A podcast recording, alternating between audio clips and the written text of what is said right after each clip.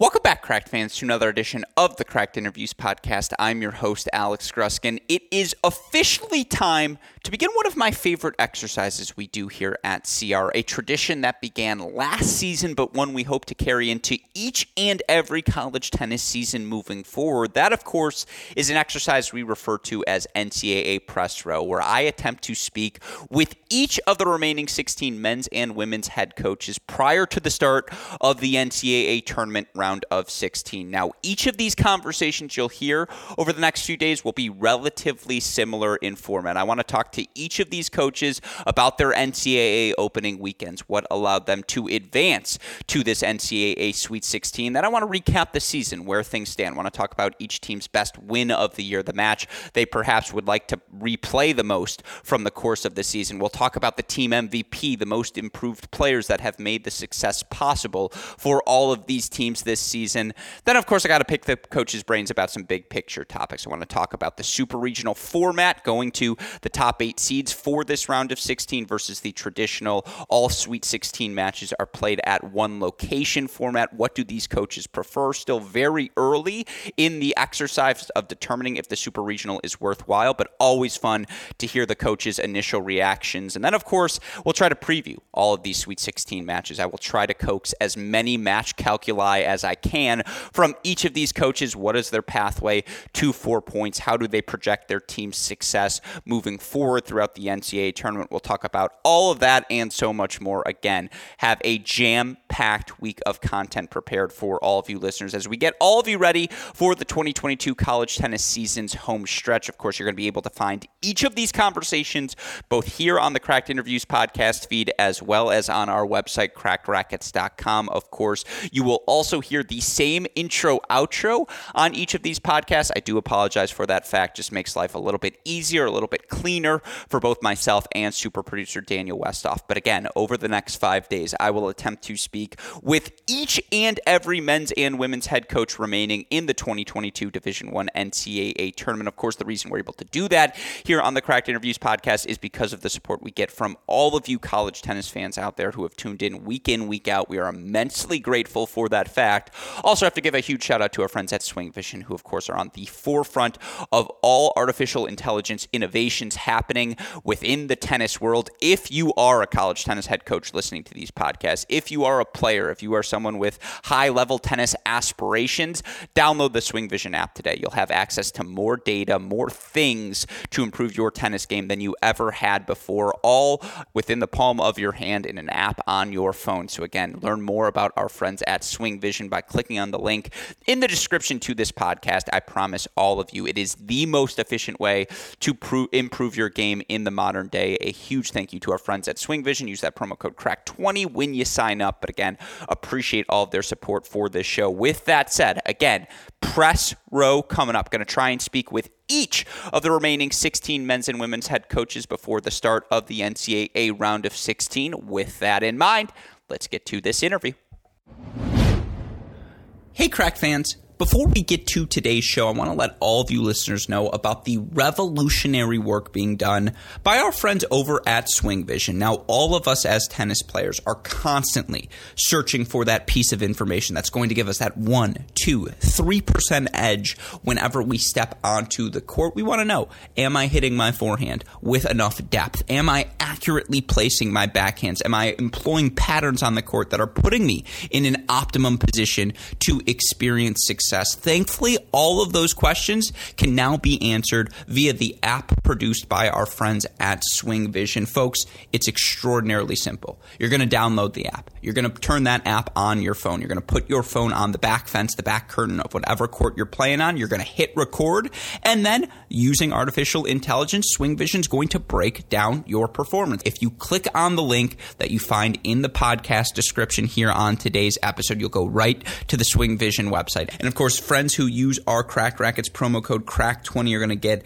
an additional $20 discount and a free 14-day pro trial on the Swing Vision app. Again, you use that promo code CRACK20, $20 discount, as well as a free 14-day pro trial. How do you find the link? To get signed up, just go back to your podcast feed. It's in the podcast description of this episode. You go to the Swing Vision website, you set up your account, you download the app, you get rocking and rolling. Get all the information, one location, with our friends at Swing Vision.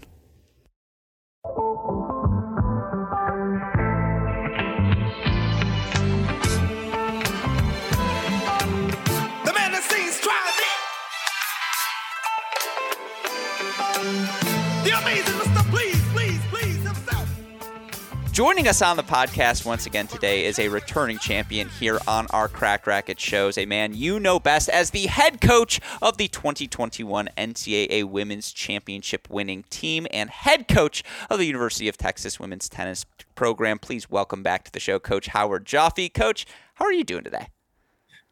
Just got done with practice, 96 degrees out in Austin, Texas, so to be candid, pretty hot and bothered, but good to be in the air conditioning, and thanks for having me on, Alex. Oh, anything to provide you a little time in the AC. That's really why we're doing this podcast here today. And, you know, with that in mind, am I still slightly offended that you had to knock off my Wolverines in the fashion that you did in the round of 32? Of course. That said, you look at your team and where you guys are at. Let's get right to it. That 4-0 victory over Michigan. You dropped 9 games in your singles victory. You also able, you know, coming off of a Big 12 championship that sees you beat Oklahoma in your third attempt this season.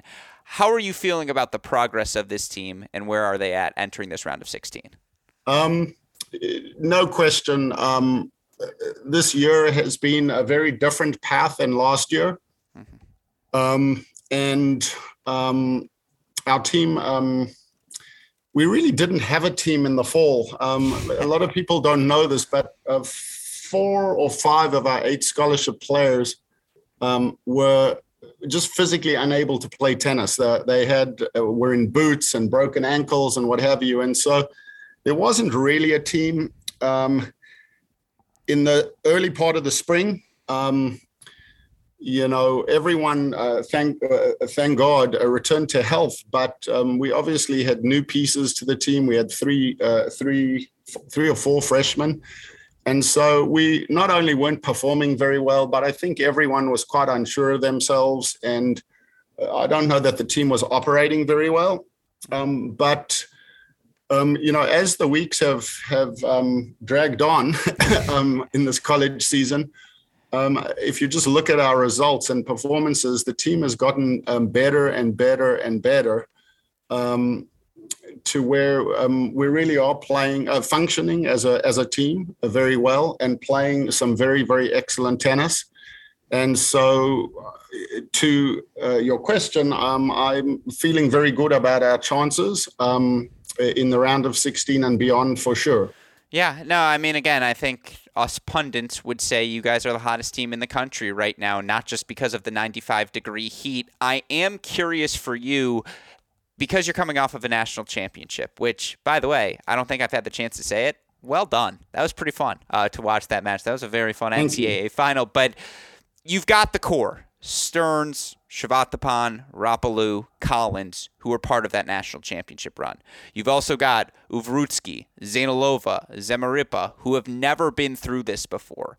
At times, does it feel like you're coaching 2 different teams? And how have you balanced those 2 things?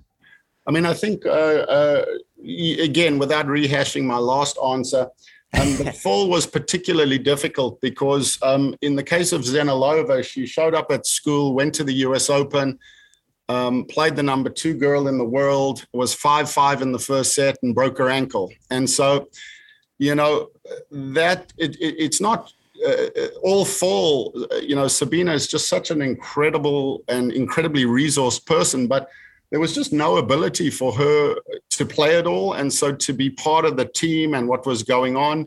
And of course, that happened, not a broken ankle, but very significant injuries with several of the freshmen. And so it was hard to do, you know, the X's and O's, and equally hard with respect to, I think, what your question's asking, the juju of the team, or so to speak.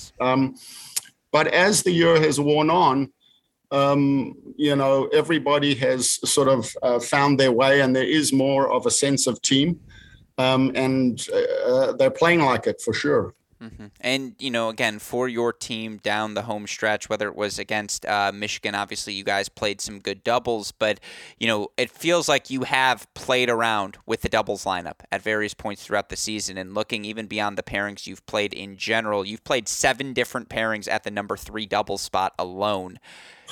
Talk to me about the effort that's been to find the pairings and teach the system. Well, I think that is just emblematic of what I've been that's saying. The fall, right? Because that's when you establish those things. Yeah, the fall, and then, of course, the early spring. Just so incredibly hard. And even through the spring, we've had also like injuries, you know, not significant, but on and off. And so whereas last year's championship team, we rolled with 3 teams, the same teams from wire to wire. This year, there's been a lot of chopping and changing by necessity. And then, you know, as well as a coach, you get into the conference play and you don't want to switch things up too much because you get beaten, you can't win and what have you. But I think we've sort of certainly settled on number 1 and 2 team. And I feel like we're pretty settled with our 3 team as well. And we'll take our chances. We definitely have very good doubles players. So we'll see how we go.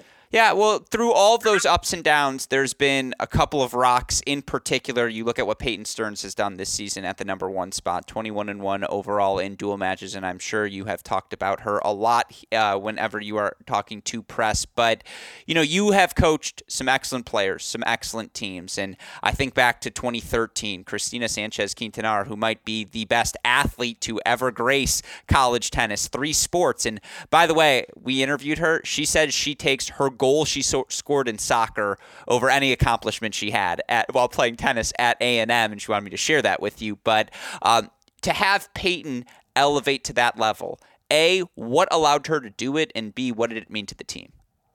I mean, so, you know, I've said this to Peyton, and Peyton, we actually did a little ring ceremony because a week or two ago. And one of the things that I said, which is true, I mean, Peyton acknowledges this, for the player that she was billed as a freshman, the year for her was probably somewhat disappointing as a freshman.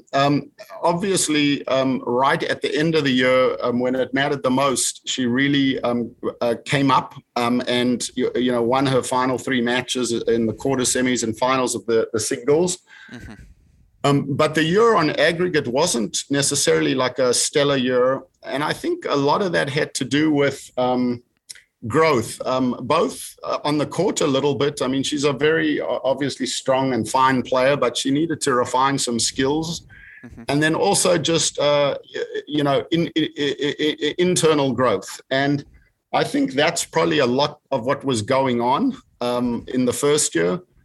This year, she's one that was off a lot in the fall with some injuries. Only got to play 1 or 2 tournaments and did very well early on. And then, but, you know, I saw from early in September, Peyton, the way she approached her tennis, her practices were just day and night from her first year. Mm-hmm. And, you know, I think she has really in the year at Texas, now 2 years, 1.9 years, I guess, really grown as a person, matured. And it's also obviously showing up on the tennis scoreboard because she really is playing astoundingly good tennis. Mm-hmm. I would also point directly back to that NCAA final, as you alluded to, what the men's team did in cheering her on and giving her that confidence against Ashley Leahy to just say, hey, you're going to win this match. You can beat everyone. Is there any truth to that? Like, I feel like I can draw a direct through line from that win to where we're at now. I mean, I think I definitely think like Peyton, you know, Peyton lost pretty comfortably in the round of 16. Yeah. And then like something happened right after that because she won like the semi and or the quarter and semi match, dropping maybe 2 or 3 games only, if I'm remembering it right. And then, you know, the finals, I mean, I think the finals, like winning, you know, winning always cures all, right? And, yes, and I think for a lot of our players, you know, Lulu went on in the summer and just, you know, rose like about 600 spots in the WTA rankings in like 2.5 months. So I think on the back of, you know, clinching that match. And so I think that's chicken soup for the proverbial tennis soul. Sure. Hard to say. We'd need a team of Freudians to work it out exactly what the antecedents, I believe, is the word. Yeah. Are. But, you know, definitely, I think that experience. She also, the USTA were very generous, wildcarding her in the US Open where she lost but played a good match. I think that stuff sort of got a little pep in her step, and the hard yards, as they say, were done in her freshman year. And so she was ready to take the jump. Yeah, no, absolutely. And, you know, again, I think one of the most interesting things and one of the turning points for you all this season has been Charlotte's, you know, return to form here over the back half of the season. You know, she's maybe 15-8 overall, but far more relevant. She's 7-2 in her last 10 and playing exceptional tennis. What, you know, talk to me about the ups and downs of her season. So, I mean, I don't obviously want to speak specifically sure. to each person's a story, but yeah. I would say this is that, you know, we won the championship last year with five freshmen playing in out of six players in the lineup. Sort of like your Michigan five who pulled the timeout, but yeah. you know, so they grew a lot, they got a lot better, and they achieved fantastic success. But of course, life always comes and taps you on the shoulder. Yeah. You know, after great success, and asks questions about you as a person and growing up and what have you. And I think that's a lot of what Charlotte went through in the fall. Mm-hmm. And it's been, I think they'd call it a bloody birth. It's not been easy. I mean, Charlotte's the most lovely person. Anyone that knows her knows that. But you know, the record doesn't matter, 7-2, this and that. Yeah. You know, the eye test, Charlotte played, I mean, Charlotte is playing at the moment better than she was playing in the NCAA final last year. It's you know, so she has really managed to address the questions that life has asked her and is in a good space and playing exceptional tennis. So, yes, I mean, you're you got it. With Charlotte returning to form, Kylie also has picked it up here later in the season. It obviously has changed things a lot. I've always wanted to compare Kylie Collins to Jalen Rose, and you just gave me the excuse to do it, Coach. So I'm immensely grateful for that fact. I mean, you had your own Fab Five on hand, no doubt about that. Obviously, looking through the course of your season, give me a victory, a turning point for you all. Was there a moment, was there a match where things maybe clicked for you all mentally? Do you point to anything specifically throughout the year? Two things. I mean, for me as the coach, I'm looking at the South Side courts here, and I can actually remember a day. I mean, I don't know which day it was, but sometime later in March, we played some practice matches, some 2 out of 3 set matches, and on a Saturday, and it was just ferocious and rough. And I could see that like the felt sense of the team was suddenly better. But I think what really needed to happen, you know, was the win against Oklahoma. And, you know, we've obviously been rated or ranked highly all year, but, you know, we played Oklahoma and poor Alora had 4 match points. She was 6-5, 40 love up to win that. And that was a disappointment for the team. And so just getting sort of, to use a cliche, a signature win later in the year, I think just has been good for the soul. But certainly by March, I could tell that like the kids finally understood why they're here and what they're doing, and that, you know, there was a better sense of team. And along with that, the tennis came. Mm-hmm. How has – I mean, obviously it's a good thing for you all, but with Oklahoma rising the way that they have, Oklahoma State obviously still alive in the top 16 as well, and the depth that we saw in the Big 12 across the conference, again, all the way from Kansas State, Iowa State, record years for their program. How did that competition help your team this season? I mean, always competition drives folks up, you sink or swim is another cliche. I'm armed with them today. Yeah. But the idea that each weekend you're getting to compete always under different circumstances, right? You're playing different indoors, outdoors, high altitude, low altitude, all of this stuff. That stuff sort of hardens you if you're prepared to wrap your arms around it. Mm-hmm. And so, that's been good for us. Obviously all the major conferences have awful good teams, but this year the Big 12 has been, to this point, obviously very strong. And so those matches have definitely calloused us up for what's ahead. Yeah, no doubt about that, and certainly helped you earn that top 8 seed. And with that in mind, I do have a big picture question for you. Super regional or one-site Sweet 16, which do you prefer? There's so many variables. To me, probably the Sweet 16, all the teams, with the proviso that it needs to be played somewhere like Orlando where there's just an abundance of courts, because one of the I don't know if heartbreaking is the thing. The kids obviously practice there. You've got a show devoted to this type of thing. There's such interest and passion with the college tennis. The idea that you'd go somewhere where there's 60 men's team, 16 women's team, and you get an hour and a half on 3 courts to practice for these big matches and a drop of rain and it goes indoors. That stuff doesn't sit well with the folks at a ground level. So to me, I prefer like it was in Orlando. Last year with COVID, they did 16 teams, but it would have to be at a place that can accommodate the demands of competitive coaches and competitive players that need the courts and the practice and what have you. Is tennis missing out? So softball has Omaha, right? And baseball might be there as well. Is that, I do feel like that could be the pathway for tennis towards Orlando.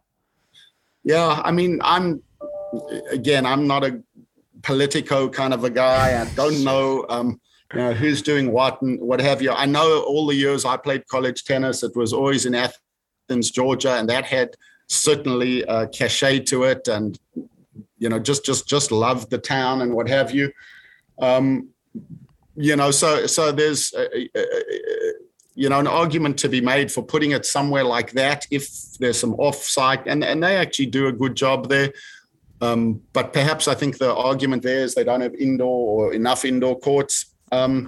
Orlando, of course, is excellent just for, at a minimum, for that reason. What Orlando doesn't have, is it isn't really the home of... I guess it is the home of Central Florida, but it's more the home of United States tennis, right? And so, that's a tough one. And thank God I get paid to not be an administrator and tennis balls. Yeah.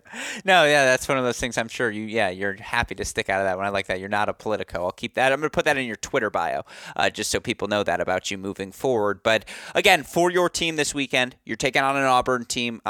I'm sure you had to coach against Caroline Lilly at one point. You know how tenacious she is as a competitor. And, if we didn't have the Oklahoma story, we'd all be talking about the rise of Auburn and how good they've been this season. What's it going to take for your team to get by them, advance to the next round? I mean, what it always takes in sports, you got to show up to the game with the version of yourself that's ready to play, to be a killer, to be a winner.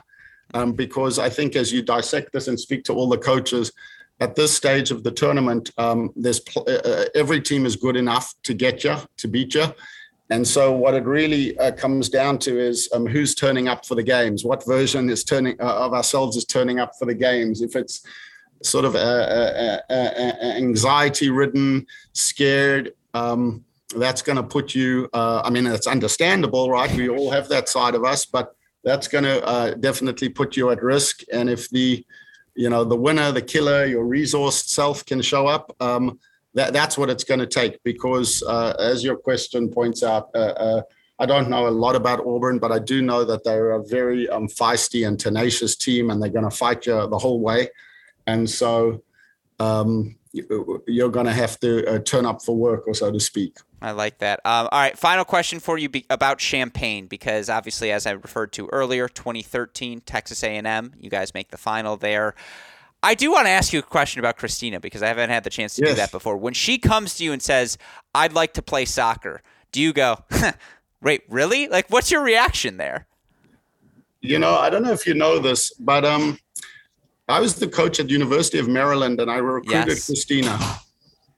When she came, she was dinged a year of eligibility on the front end. I actually forget the exact circumstance. It might have been around like age, entering college or whatever. And so at the time, you know, my first year at Maryland, we were in the ACC. We lost 8 ACC matches in a row, 7-0. So we were 0 for 56 in the rubbers. Yeah.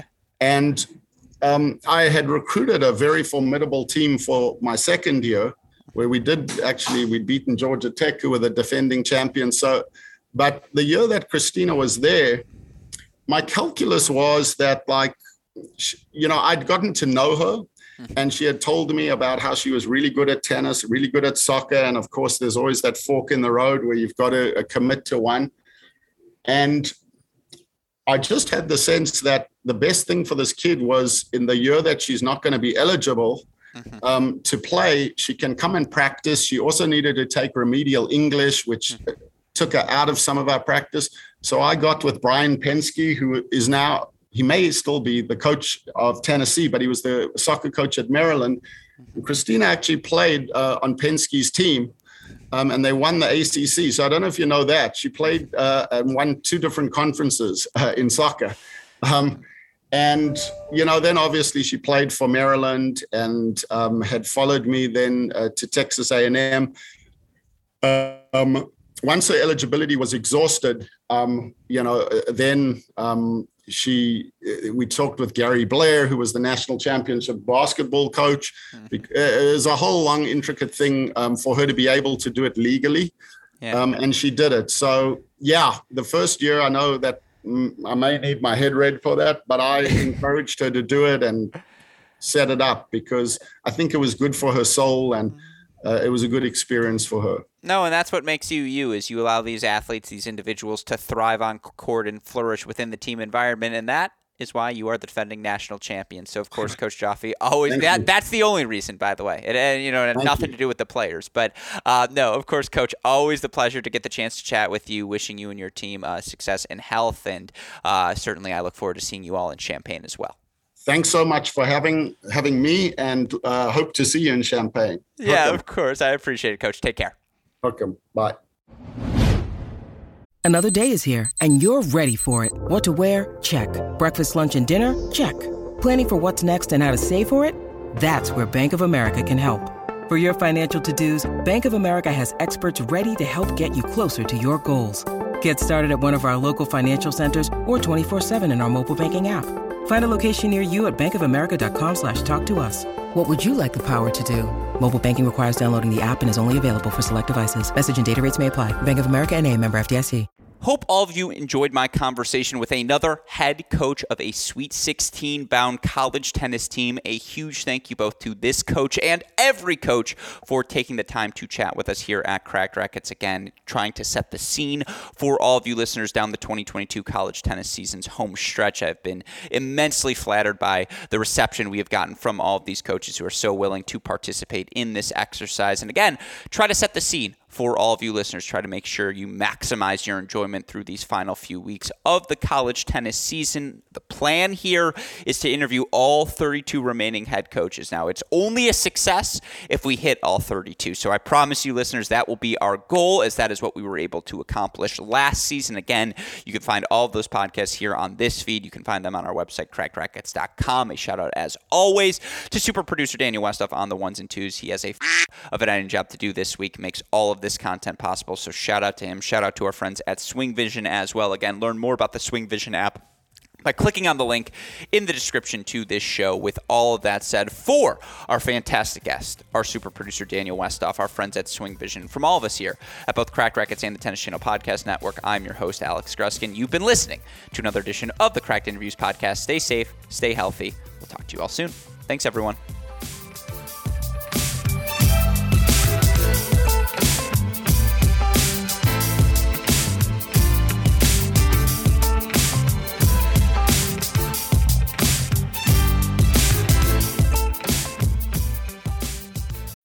When you need mealtime inspiration, it's worth shopping Kroger, where you'll find over 30,000 mouthwatering choices that excite your inner foodie. And no matter what tasty choice you make, you'll enjoy our everyday low prices, plus extra ways to save, like digital coupons worth over $600 each week. You can also save up to $1 off per gallon at the pump with fuel points. More savings and more inspiring flavors make shopping Kroger worth it every time. Kroger, fresh for everyone. Fuel restrictions apply.